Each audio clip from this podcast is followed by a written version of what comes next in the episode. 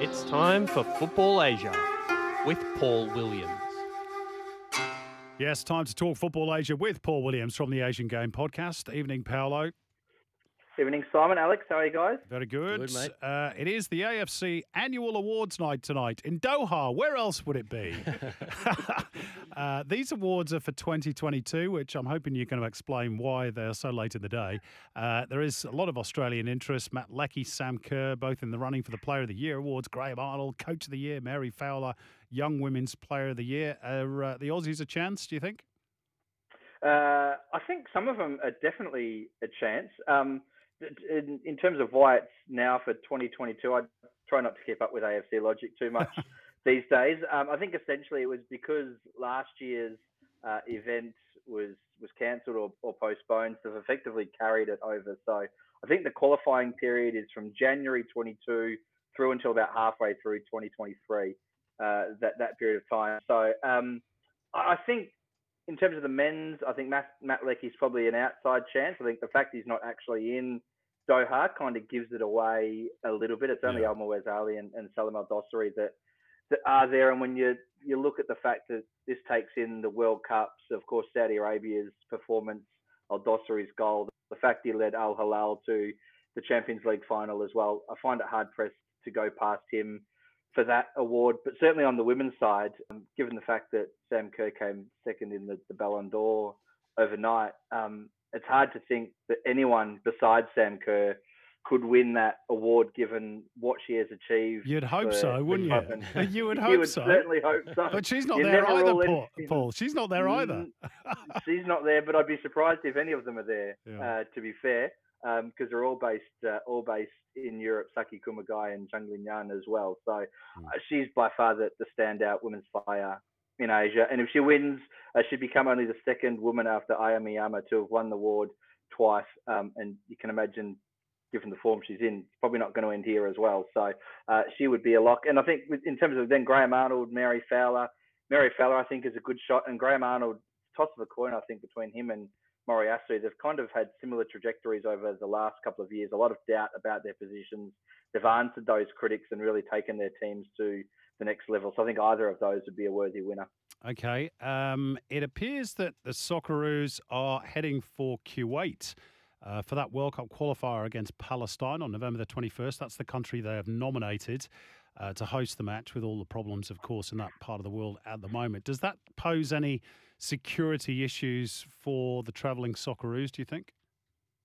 I don't think so. I think whichever country it was going to be hosted in, I think the security arrangements um, will be pretty secure. Um, of course, Football Australia have their own security team that um, that go forward with the team, and, and they'll make sure everything is taken care of. I think Kuwait's an interesting choice for this um, for this tie, though. I mean, from what I was being told from people with connections to the Palestine camp, it looked like Jordan was pretty much a lot to to host that game, and it, it makes sense given that country's connection with with Palestine and, Mm. and the Palestinian community as well. But from what I understand, surprise, surprise, um, there might be some politics behind why that's not the case, and, and who supports who within uh, within Asia and, and AFC, and, and and which political parties are are au fait with with leaders. So um, either way, it's it's going to be a politically and emotionally charged occasion wherever it was going to be held. Kuwait City is Australia's played there plenty of times in the past, senior, junior level. So it, it, it's it's not a um, it's not a particularly sort of logistically challenging location for for the Socceroos or, or Football Australia to have to contend with. Paul, looking around at, at some of the leagues in Asia, Craig Goodwin scored twice again for Al Wehda. Um, unfortunately, it wasn't enough against Steven Gerrard's Al Ettifaq. Uh, they got a, a late winner there against him. But Craig Goodwin continuing to, to, to fire in Saudi. Yeah, he's he's continued where he left off here in Australia. He's in he's in red hot form over there. A couple of bangers too. He scored uh, for for Al Wehda against against Ettifaq. Um, he's he's in a rich reign of form ever since the World Cup with, and even before then really, but ever since that that World Cup, he's taken his game to another level. As you said, it, wasn't uh, enough for them to get over for Ettifaq. That was an important win for them because I think they'd gone three games uh, without a win and were sort of losing touch a little bit um, with the, the, top of the table after a, a, pretty promising start. They'll move into a new stadium to Ettifaq as well uh, in the next couple of weeks. That might give them a little bit of a uh, a little bit of a boost as well. Yeah, Gigi uh, Wijnaldum scoring twice in that game, and uh, just out of interest for A League fans, John Hendry, former ex uh, Melbourne City, is playing at the back for Steven Gerrard's team. Um, let's move on to the J League. Three games to go, Paul, and it's a straight fight between Vissel Kobe and uh, Kevin Muscat's Yokohama F Mariners. Although, if you believe the UK press, Muskie might not be there to see the conclusion. He's been very strongly linked with uh, the managerial vacancy at Millwall. Mm. I find it hard to believe that he could leave before the end of the season, given the situation that they're in. I mean, you can't turn down an opportunity to to further his career in in the championship. But with three games to go, they're two points off top spot. They gained a couple of points on the weekend because inexplicably, inexplicably, uh, Vissel Kobe dropped points to Shonan Bellmare, who are second bottom and battling relegation. They only managed a, a one-all draw. Uh, meanwhile, Muskie's side got a, a 4-0 win over Fukuoka. So it's just a two-point lead with three games to go. And Kobe faced a very difficult run home. They got matches against both Urawa and Nagoya, who are both in the top five.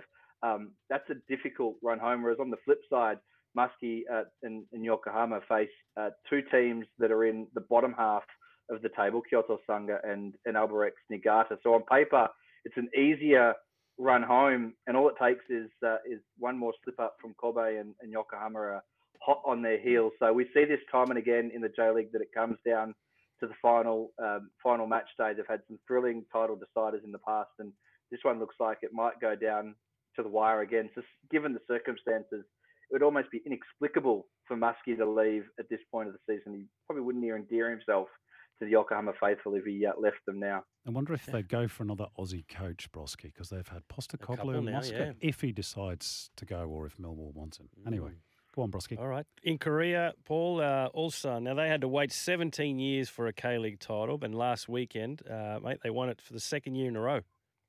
Mm. It's like the joke about London buses, isn't it? You wait forever for one, and then they all turn up at the same time. Um, they've been the, the dominant team all season in Korea. They've been the dominant team for the last couple of seasons in Korea. To be fair, uh, they're well clear of Pohang in in second spot.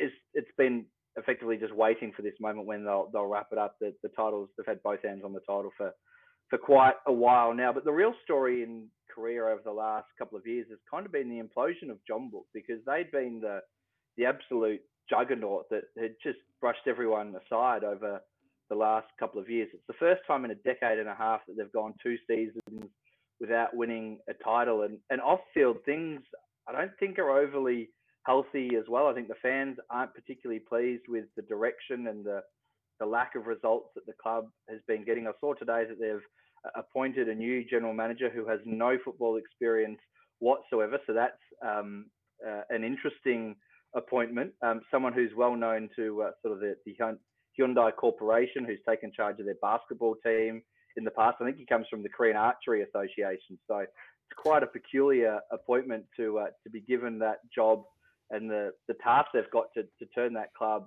around, to give that to someone with no football experience. That's a really interesting one to watch as mm. they head into uh, the next season to see whether they can bounce back or whether the slide will continue for them. Okay, uh, Paolo, final question. I'd, i like to go around the continent and find the most obscure questions that I can test you with. so this week, I, th- I thought I'd go to Pakistan who uh, I note have just appointed Stephen Constantine as their national team coach. I think he had a bit of success with India back in the day. Now, this is a nation of 240 million people. We know cricket obviously is the number one sport there, but football, I'm told, is second in popularity. Mm. And yet they're an absolute basket case in football. Why is that so? And ha- and can he be the man to help turn their fortunes around? You've got about two minutes, Paolo, to wrap all that up. Well, he's he has already turned their fortunes around because he was appointed just before their first round World Cup qualifier against Cambodia, and they'd never won a World Cup qualifier in their existence. They've been trying since 1990. They had their independence 40 years before that, but they only started trying to qualify for the World Cup in 1990. They'd never won a World Cup qualifier. um, and he's already he's already achieved that feat. They had a nil-all draw in Cambodia. They came back to Pakistan. They played the second leg in Islamabad, the first time they'd played a competitive game in Pakistan for over a decade, and they got a 1 0 win, the first ever World Cup qualifying victory. Um, so he's a hero in Pakistan now. Um, he, he, signed a new contract to take them through through to now the, the second round of qualifying. Their first game, uh, I think, is against uh, Saudi Arabia. So it's, going to be wow. a, a difficult challenge for them. But in terms of uh, why they are a basket case, it will come as no surprise to you. It's, it's politics, it's corruption. They've had numerous FIFA bans over the last couple of years. Um, political interference. Um, FIFA has frowned upon that. There's a normalisation committee in there at the moment. Um, they're facing their own difficulties and challenges. There's got to be new elections that are being held. Um, I think the Pakistan football headquarters were actually seized recently as well, and the PA couldn't get access to their own building. So yeah, the situation is certainly far from resolved. So given all of that, there's barely any domestic league to speak of. It's a miracle that they managed to get through that first round of, mm. of World Cup qualifi- World Cup qualification, given everything that's going on around in uh, around the football scene in the country. But they did, and they're through to the second round. Hopefully, that can be kind of an impetus, a catalyst for, for some change in in Pakistan because the potential there is is limitless um, if they can get their act together. Um, so they're on the right track and they're through to the second round of qualifying. We'll see what Stephen Constantine can do from here. Brilliant, Paolo. Can, can never get one past you when it comes to Asian football. You're a good man. Uh, we'll speak to you next week. Thanks, Paul. Thanks, Paul. Cheers, guys. Appreciate it.